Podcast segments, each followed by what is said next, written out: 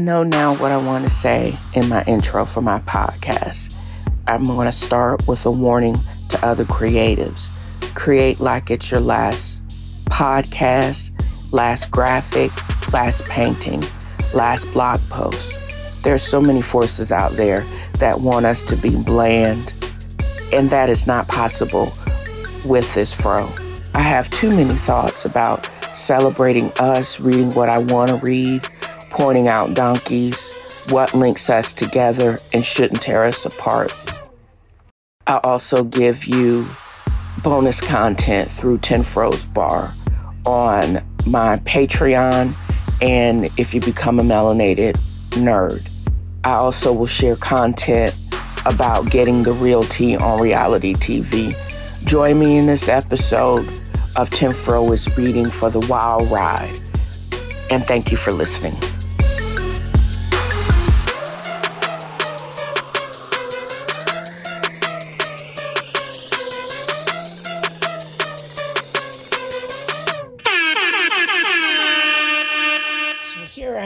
Once again, just remarking on how far I've come in a very short period of time. It's getting up to a year where I've been doing marketing pushes to get my numbers up, change the content, revamp the show, and it seems to be paying off. At a, over 182K, who would have thought just in less than a year, I would be almost 200K in the game and still climbing. I'm also just grateful to my listeners James Cook, 527, Aaron Gilbert, 221, Derek Keeley, Elmer Fontana, and Fred Phelps. Thank you for the love. They've left me five star reviews. I'm really grateful. However, which I would love for anybody to do is become a melanated nerd or a patron of the shore. Leave me a tip. The links are in the podcast notes.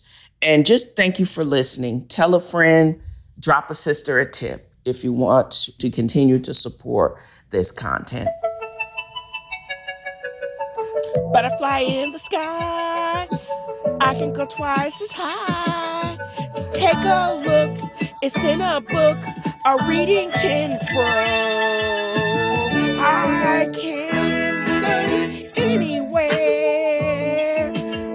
to know, ways to grow, a reading tin fro. I can be anything. Take a look, it's in a book, a reading tin fro. A reading tin fro. Tin fro. I have spent my weekend doing what I do pretty much every weekend, and for the last couple of weekends, anyways.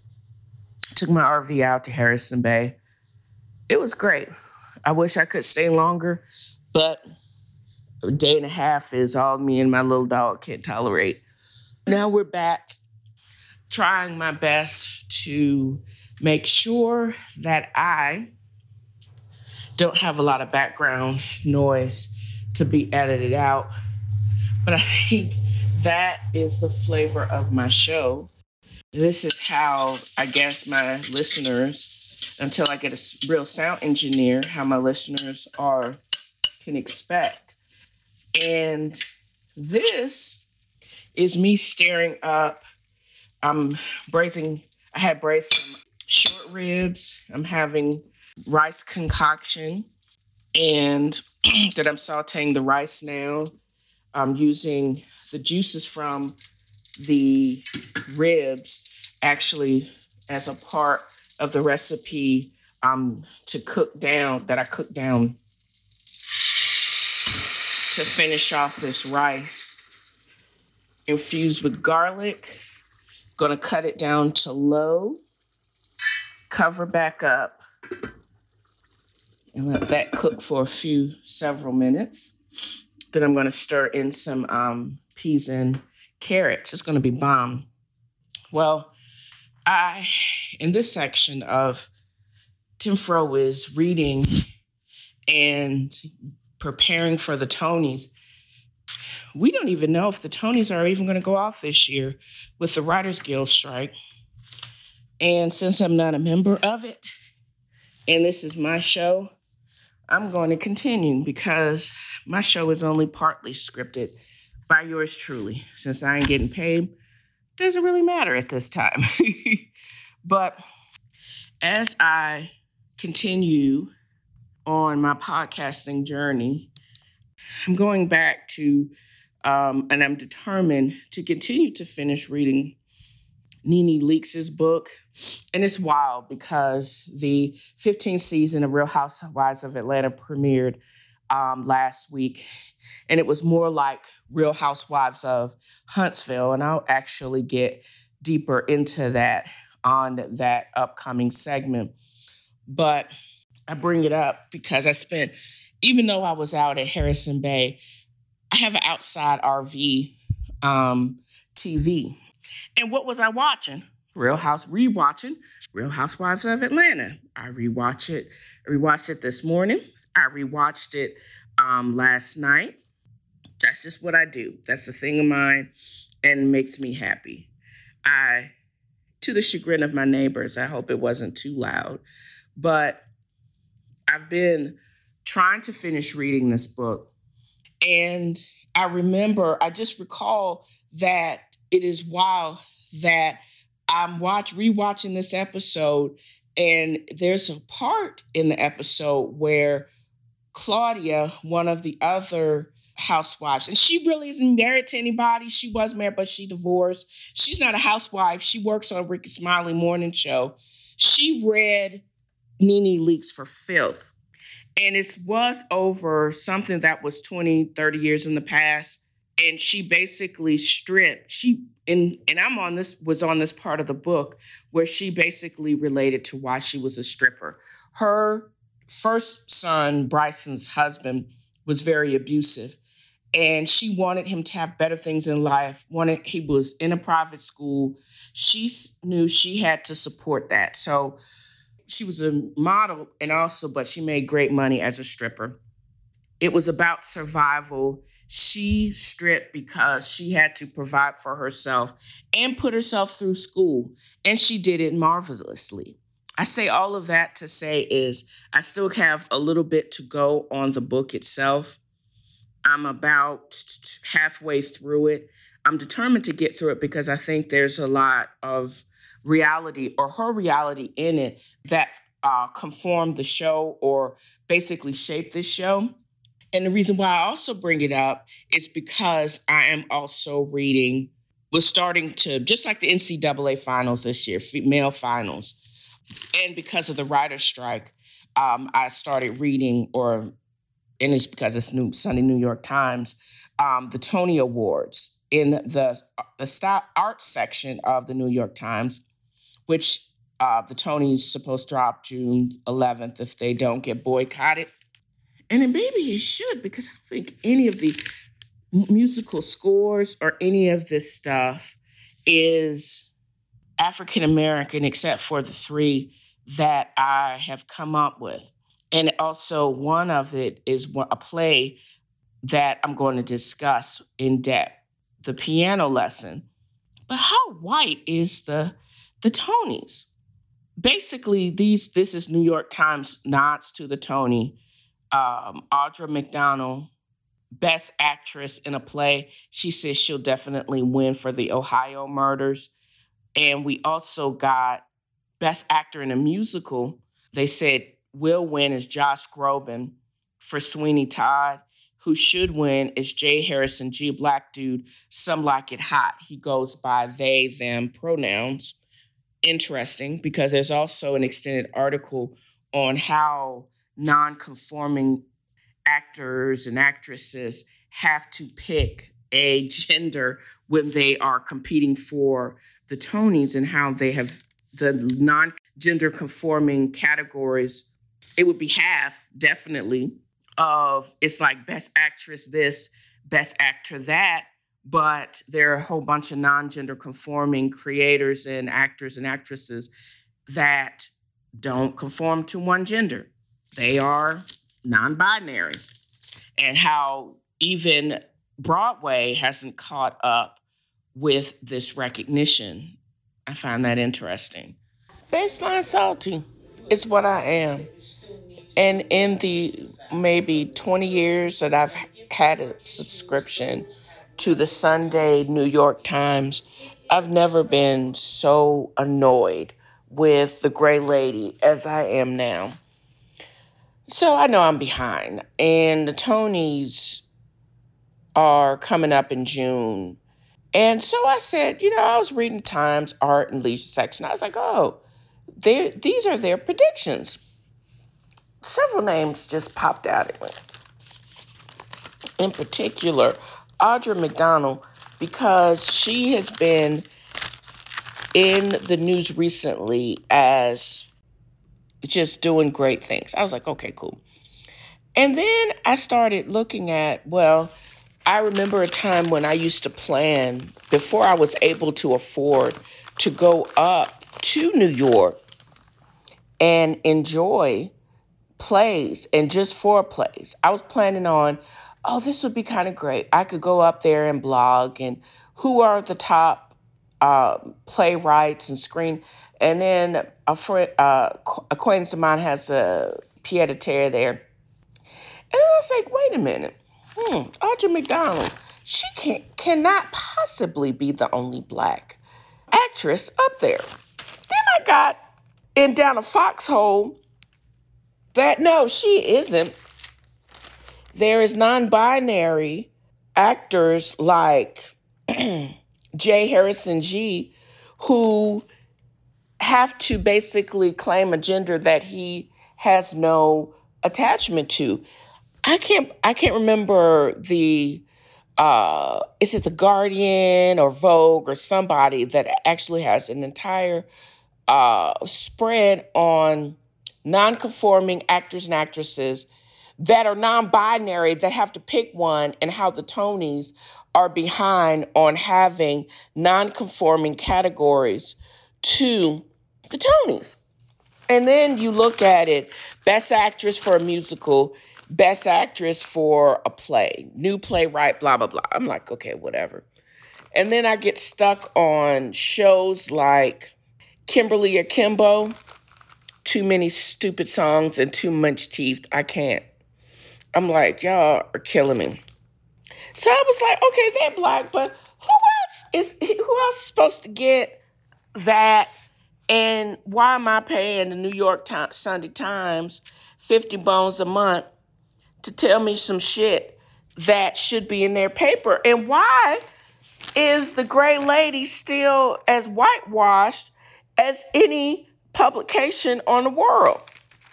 I pull up or Google black playwrights of 2023 winning the Oscars. The Root has a breakdown of all the nominations. And if you would look at arts and entertainment Tony Awards, New York Times, May 14th. None of these shows are on this bitch. I didn't even know who Corey Hawkins is and what is top dog underdog. What fuck is that?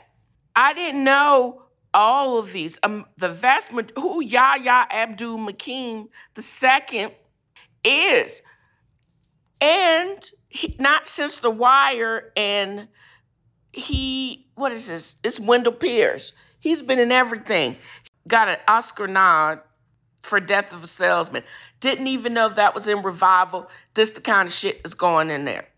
I have to find out from New York Times, Samuel L. Jackson. And the reason why I bring this up, Samuel. Jackson in the revival of August Wilson's piano lesson. I'm sitting here thinking to myself, what I vaguely remember this, but and I also looked it up because I'm still stuck on NeNe Leakes' book, Real Housewives of Atlanta. If y'all have not watched the season premiere of Real Housewives of Atlanta, there's a moment created between some random and Kandi Burruss. And there's also a allusion to uh, her husband, Todd, basically dismissing her and wondering why she can't be available to him as he's been to her. Kandi Burruss is a producer on a Tony nominated play that's not a musical. And I'm have what I do watch most weekends and most days is reruns of Real Housewives of Atlanta and what she's been doing and how her musical actually closed. And then she had another musical that closed in the midst of COVID because uh, um, Delta came through and shut down a musical. But this very well may get a Tony nod, not just because of Samuel L., but it blew my mind that the New York Times didn't recognize the brilliance of this play. I'm blown away. And that's why I came back to why the New York Times is only a paper I'll continue to subscribe to because it's what I look up to because I know we're doing the same shit, but nobody in mainstream is still not reporting it. They have all of these except for what is it? Um it's something between crazy and fifth or something crazy like that. Because the great actor Stephen Henderson received a nomination for Best Performance between Riverside and Crazy. That's the only reason why I would want to see that. But White Girl Stay Last White Girl Standing, I don't want to see that bullshit.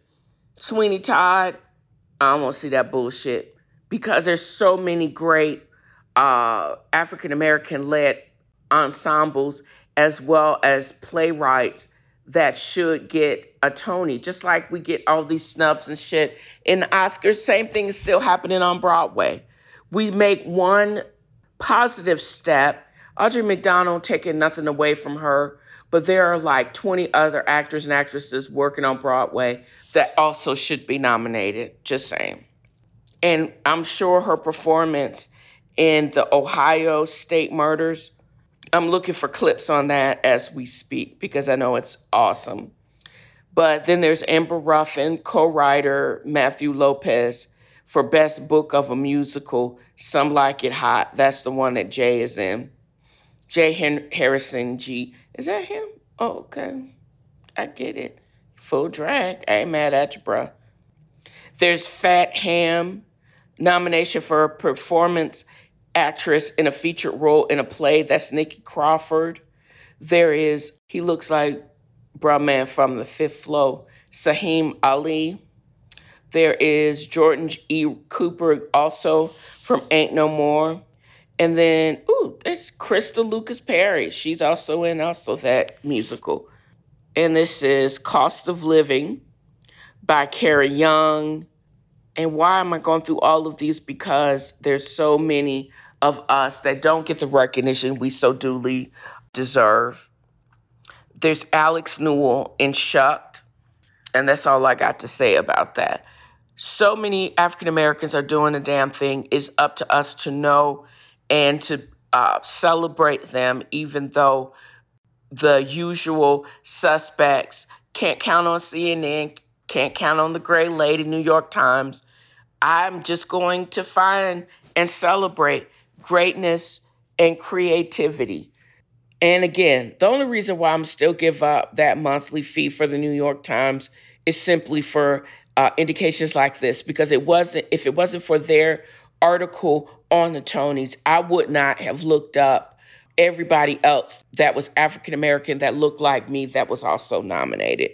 Just saying, big ups to the writer of the root that basically took the time to create this celebration with me, and I'm grateful for that.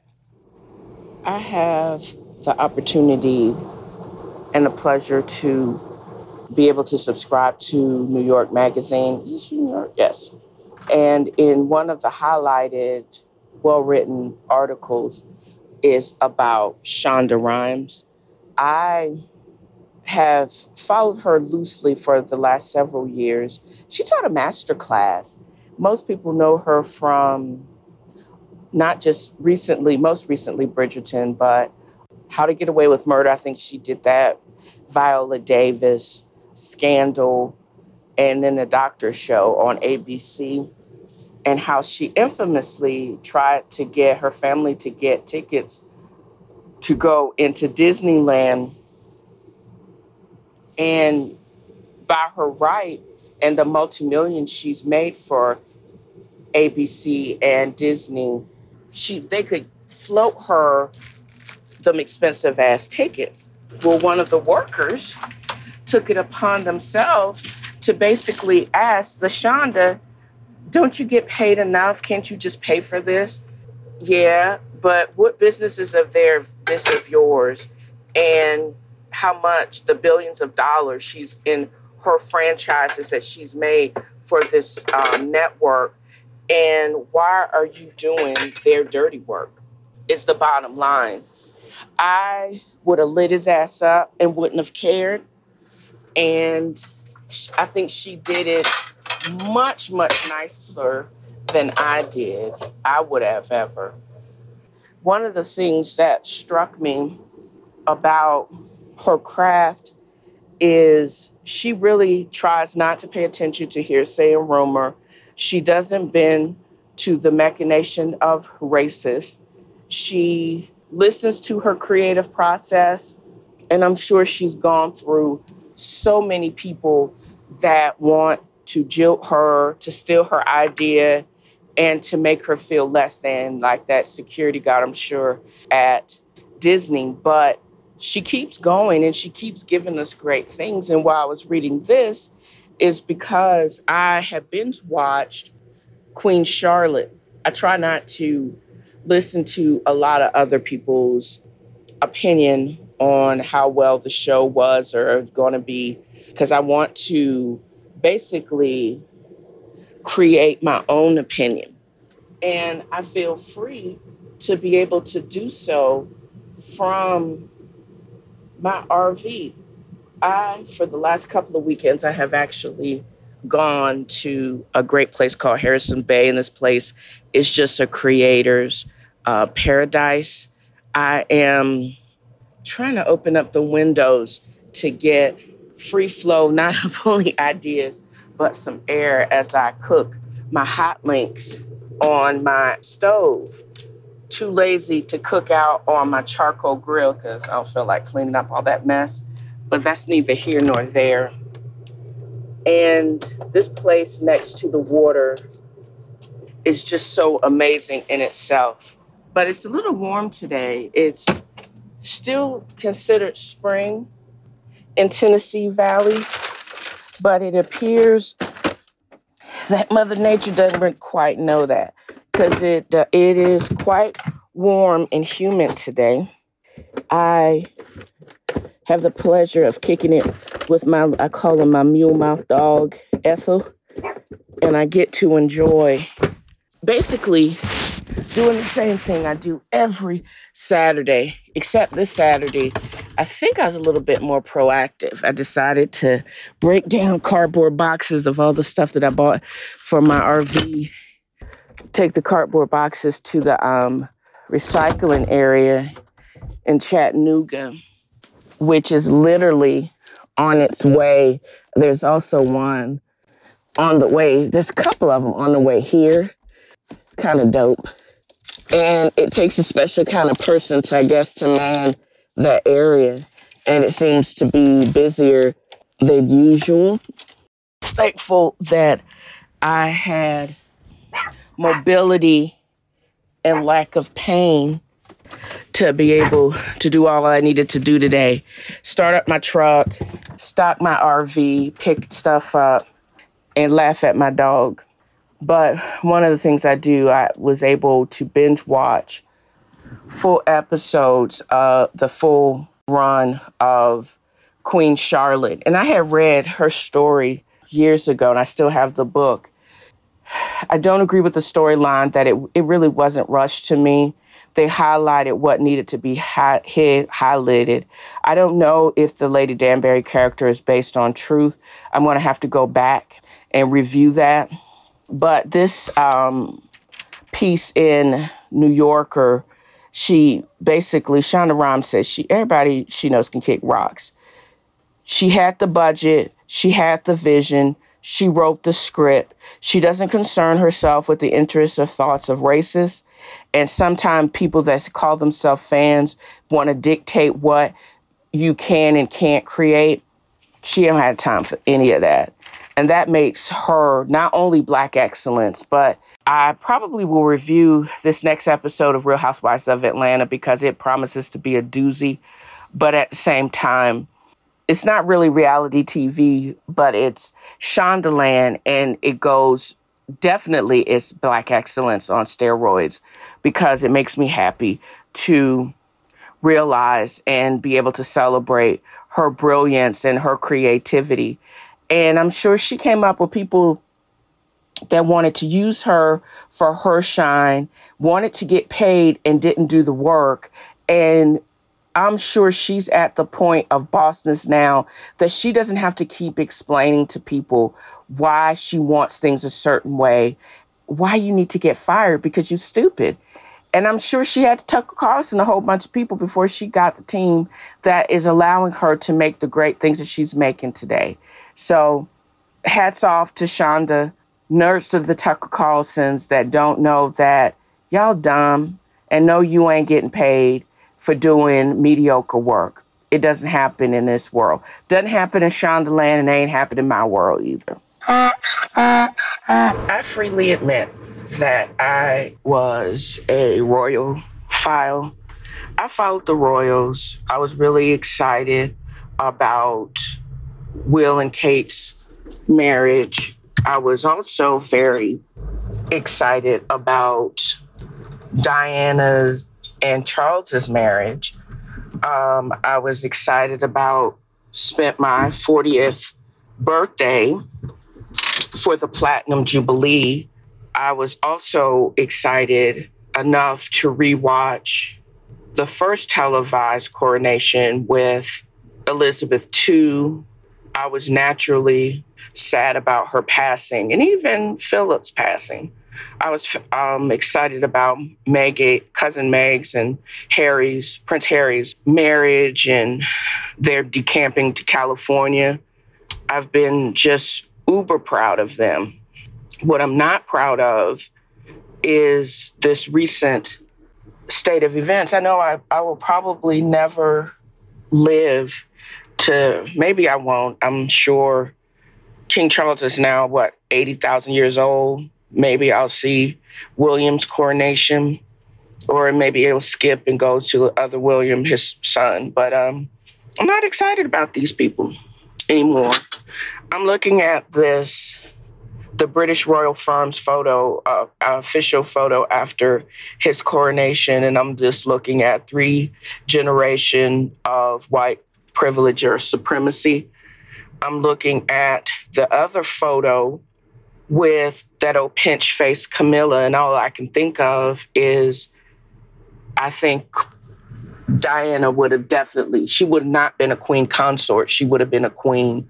I guess you can't help who you love, but at the same time, they did that lady wrong. I'm just royally sad with it. I haven't even watched the clips.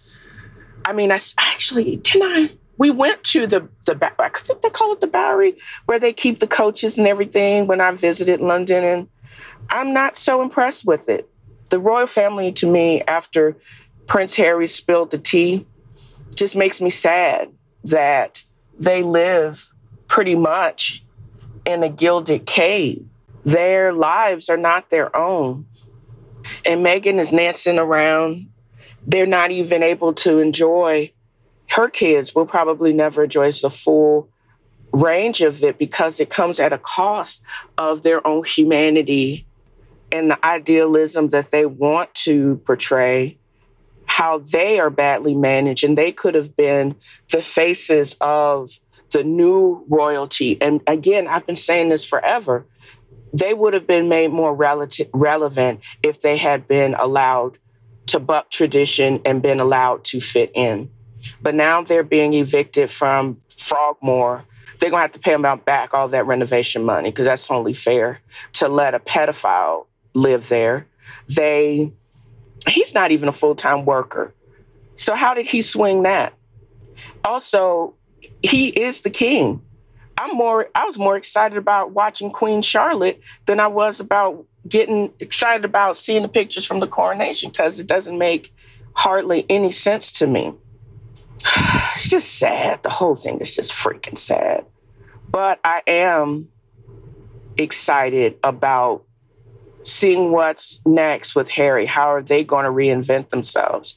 And if they're going to figure out a way to for him to basically after he did spill all that tea, are they going to be able to um cool.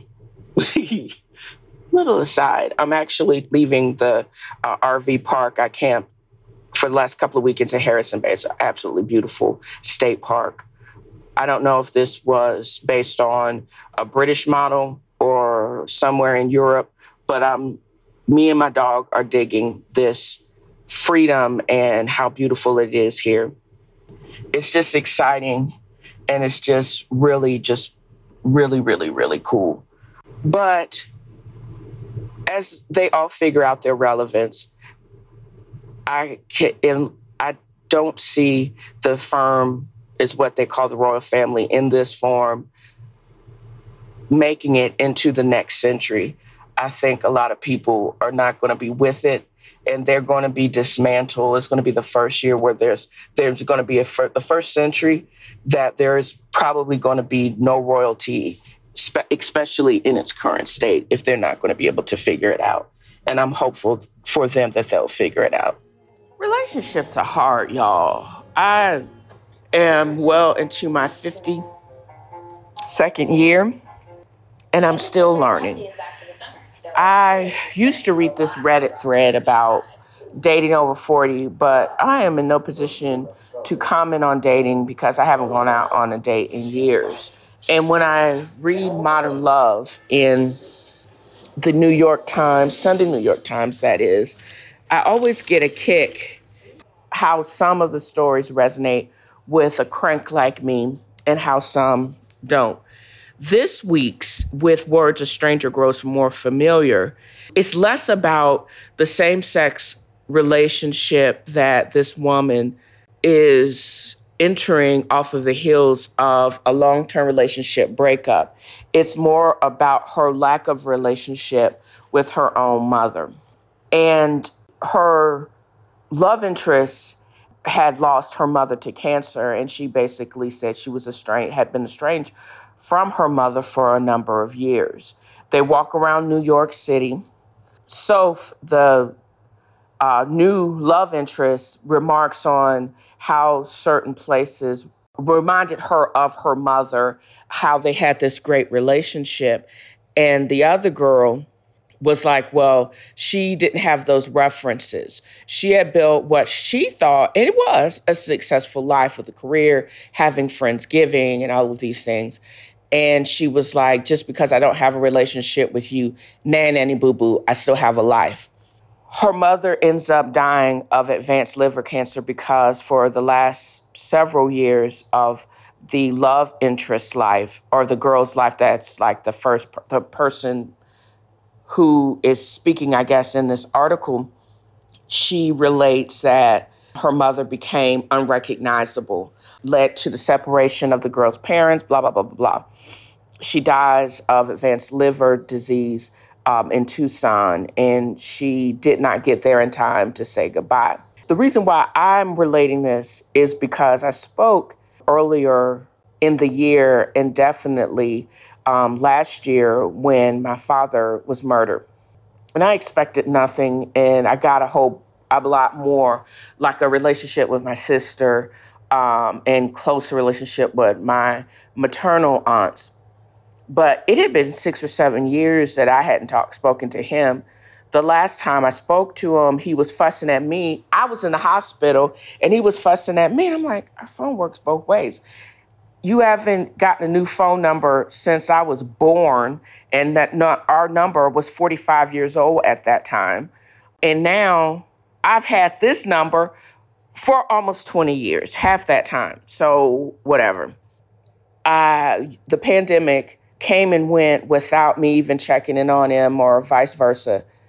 And it wasn't until he died violently at the hands of someone he thought was his, he considered a son.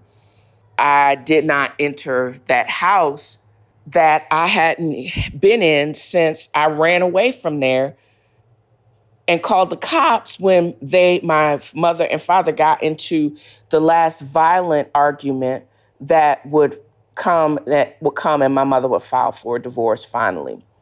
I only remember and the, gist of the article was she had to learn a whole nother language. She had to re- dig deep and create the language and remember what her mother was for the first 18 years of her life.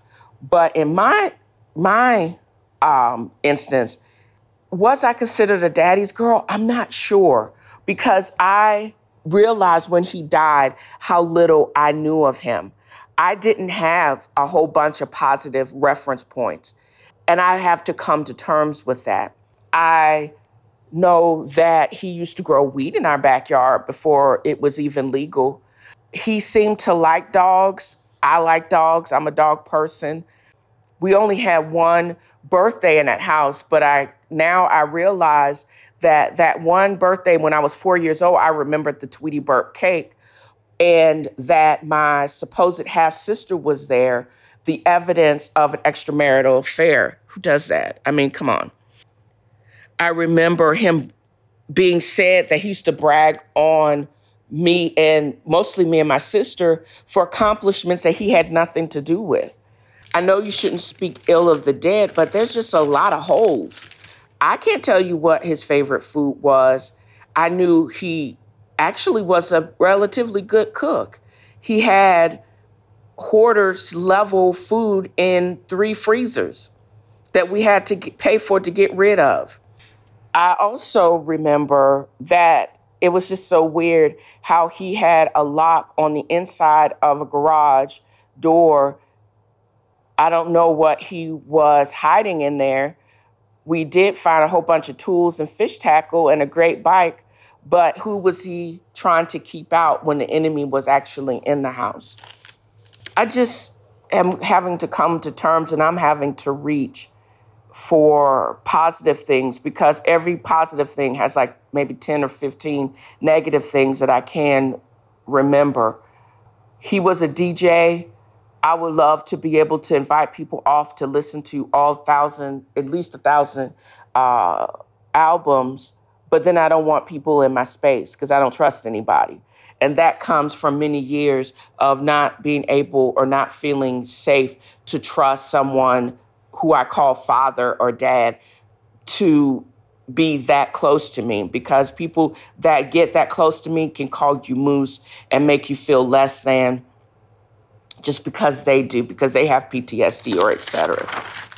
I've paid and did the work to get over mine they never did got over theirs and they took it out on their own kids. And I think I still have more work to do to basically shore up the tools for me to cope with that type. And especially when it's compounded by such a violent loss. Again, I still have more work to do. If I'm going to continue to go forward and continue to experience people and be able to meet them and also to deal with their issues, but not having to take it on to basically get me to not be positive and create positive things because I don't want to get bogged down with someone else's negative detritus.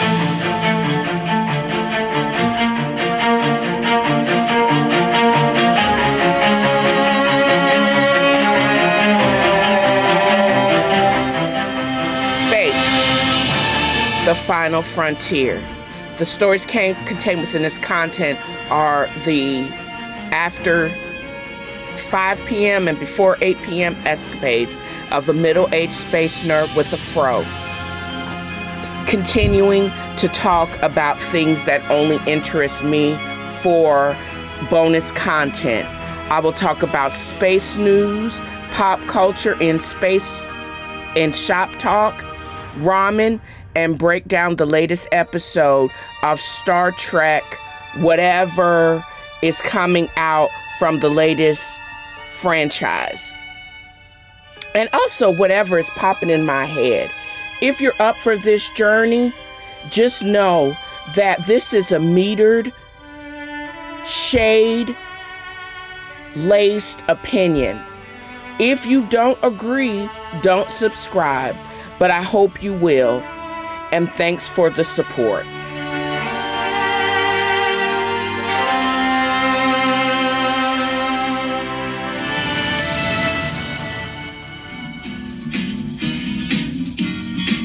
The Shady Bunch, the Shady Bunch. I hope turning up for checks to pay for fake lifestyles were to be a part of the Shady Bunch. No, Martell is an idiot, but he is not Bob Whitfield. I have nothing to say of that. I'm sitting here watching the Messy Housewives of the A, and if they're getting back to the mess that was this franchise, I because it was love and hip hop, Atlanta Housewives, or the Housewives of Huntsville, um, marriage, love and marriage, Atlanta. It was a whole bunch of stuff. And I'm sitting here watching this, and Kenya showing three year old deleted DMs. I can't. And I don't understand why Kandi just didn't walk away from that foolish girl who was just trying to have a moment. And she was in she didn't want anything to mess up her brand and blah blah blah. And there's obvious issues with Todd and his out of control beard and I'm tired. And I'm not sure even about this KFC commercial with the nuggets because the hand breaded chicken finger things from Popeyes are better. I don't know. Y'all are getting on my nerves for real. I just I can't believe that I stayed awake for to fuss about the real housewives of the A or Huntsville because none of this shit makes sense. And a real breakdown, you gotta listen to Carlos King either on Spotify or his YouTube because he really and his guests do a really good breakdown of the premiere of the first episode. I don't know if this portends nonsense that's about to come. I just hope it's not as bad as Real Housewives of Potomac because the last season was orchestrated by Jizzy Bryant and it pissed me the freak off. But I had to get this part of my podcast done. So I guess I'm just. Do you expect from unreality TV? Even Ethel is looking at me like I'm crazy because I'm watching this shit and I'm yelling at the TV because it's so stupid. It's just dumb. It's just so incredibly dumb. And I know these people don't hang out with each other when the cameras are not rolling. And Marlo is gorgeous. I realize how pretty she was until they started showing her. I've seen her on even back in like season four or five when she was hanging out with Nene. Marlo is kind of pretty. And I know she's had work, but she's kind of a gorgeous woman. And the mess that she's always involved in, Kenya Moore is absolutely gorgeous. And a little bit of tea I got from, again, Carlos King. I don't like Drew. Drew is one of those non existent characters. Her and Ralph, her husband, they're just such so fake. She didn't even make it to the premiere episode because they said they was she was still negotiating her contract. She was trying to get them to add more zeros. Why? We don't like you. And the viewing audience also know that for the first season, no housewife get paid anything. And why do you think you need to get paid more for what? You suck. Your storylines are fake and you're boring and we don't like you. They should give what they would have paid to Mon you to Monyetta. Be like her more. I love Sanya because she is a four-time Olympic um, champion And now she shows back up. Why? Nobody likes you. And you get ready to divorce this fake ass too. I can't. I'm so tired of these folks. And I'm sitting here fussing like I know these people. But this is what entertainment is, I guess, from the unreality TV. And I'm keep fussing or not watch. And I want to watch. So that means I'm going to keep fussing. Who else doesn't give a shit about Drew's EP? Me. Who's with me? I only rewound this part of the episode or this show. I'm talking about Real Housewives 15 because I tuned in a few minutes late because I thought it, it dropped until tomorrow, but oh, I'm yawning. Sorry. It drops on Hulu live on Sundays, but it doesn't come on Peacock until tomorrow. I now have found out that Drew is trying to discover her musical roots. I don't care. I literally don't care. I'm not even caring enough to even sit through this because there are more talented housewives like Candiace Dillard Bassett from Real Housewives uh, Potomac, of course, Kandi Burruss Tucker, of even doe-eyed, big teeth Porsha Williams Stewart, now Guobadia. I'm just saying, she just, oh, she's so annoying. And Nene Leakes can sing too. But I don't give a crap about Drew and her fraudulent life. I'm good. I'm kosher. She can go sit down somewhere. Has Real Housewife of Atlanta always been this uninteresting? I don't know if I've ever been so bored that I've fallen asleep every single time I've watched it.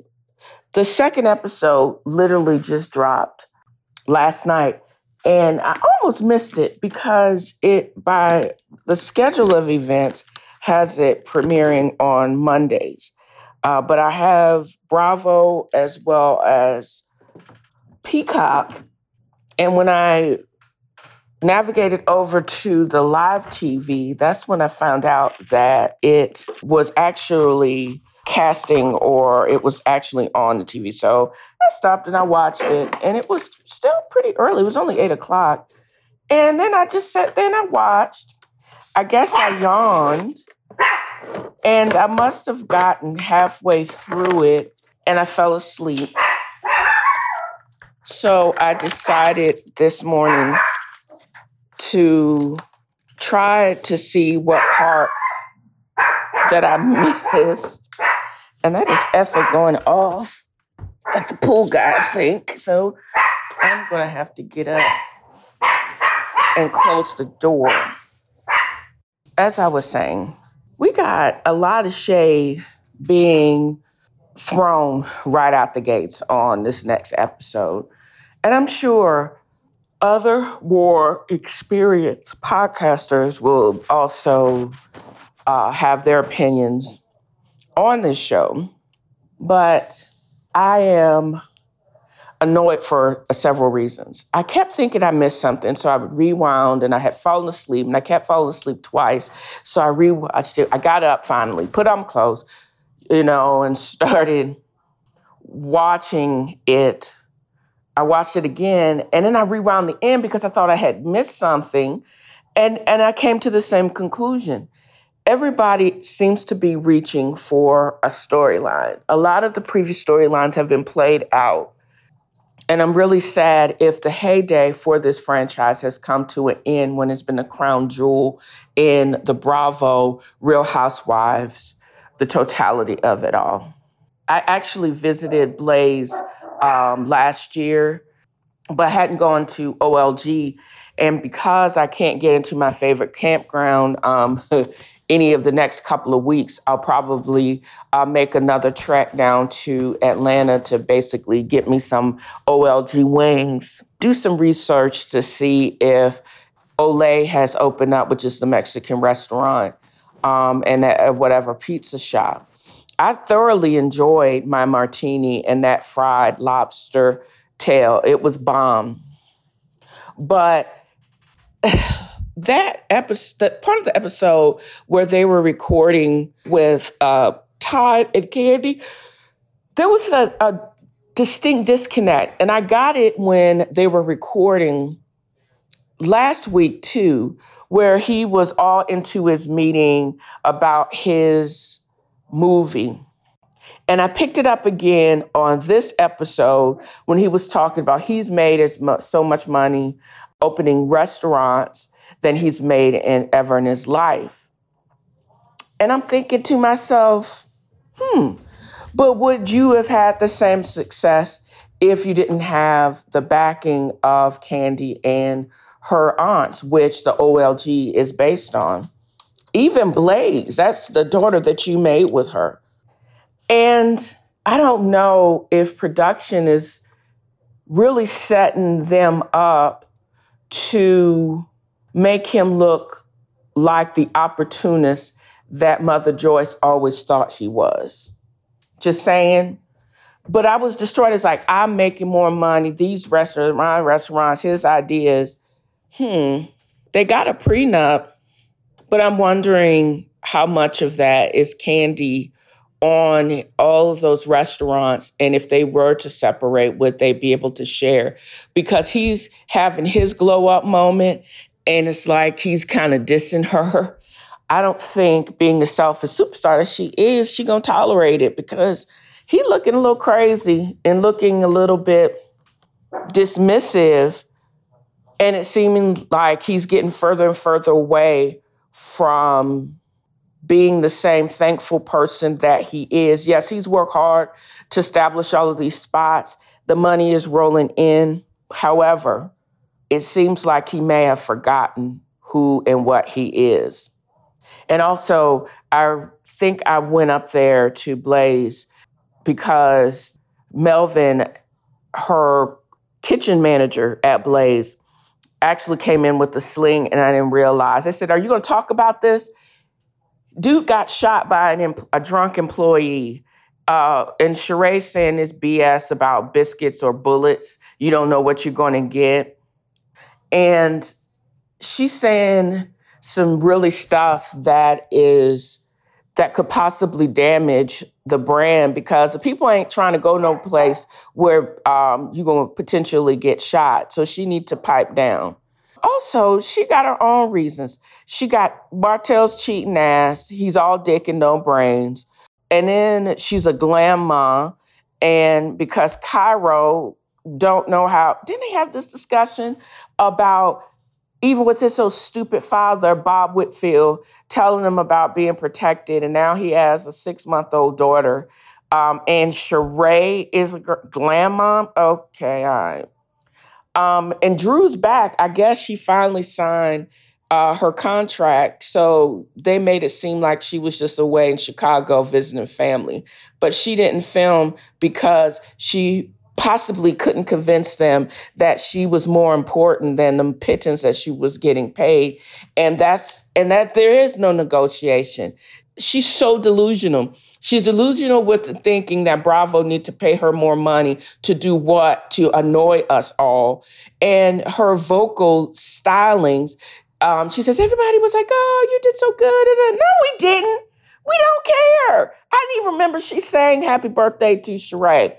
I'm we good and we don't need that EP. I need to see hear some more Candiace music because I think she's actually talented. If she's going to do more collabs with the likes of Trina? Oh, yes, most definitely. Or the likes of Adina Howard for all of that. But Drew EP with that little uh, fake Ralph, no, I'm good. I really am.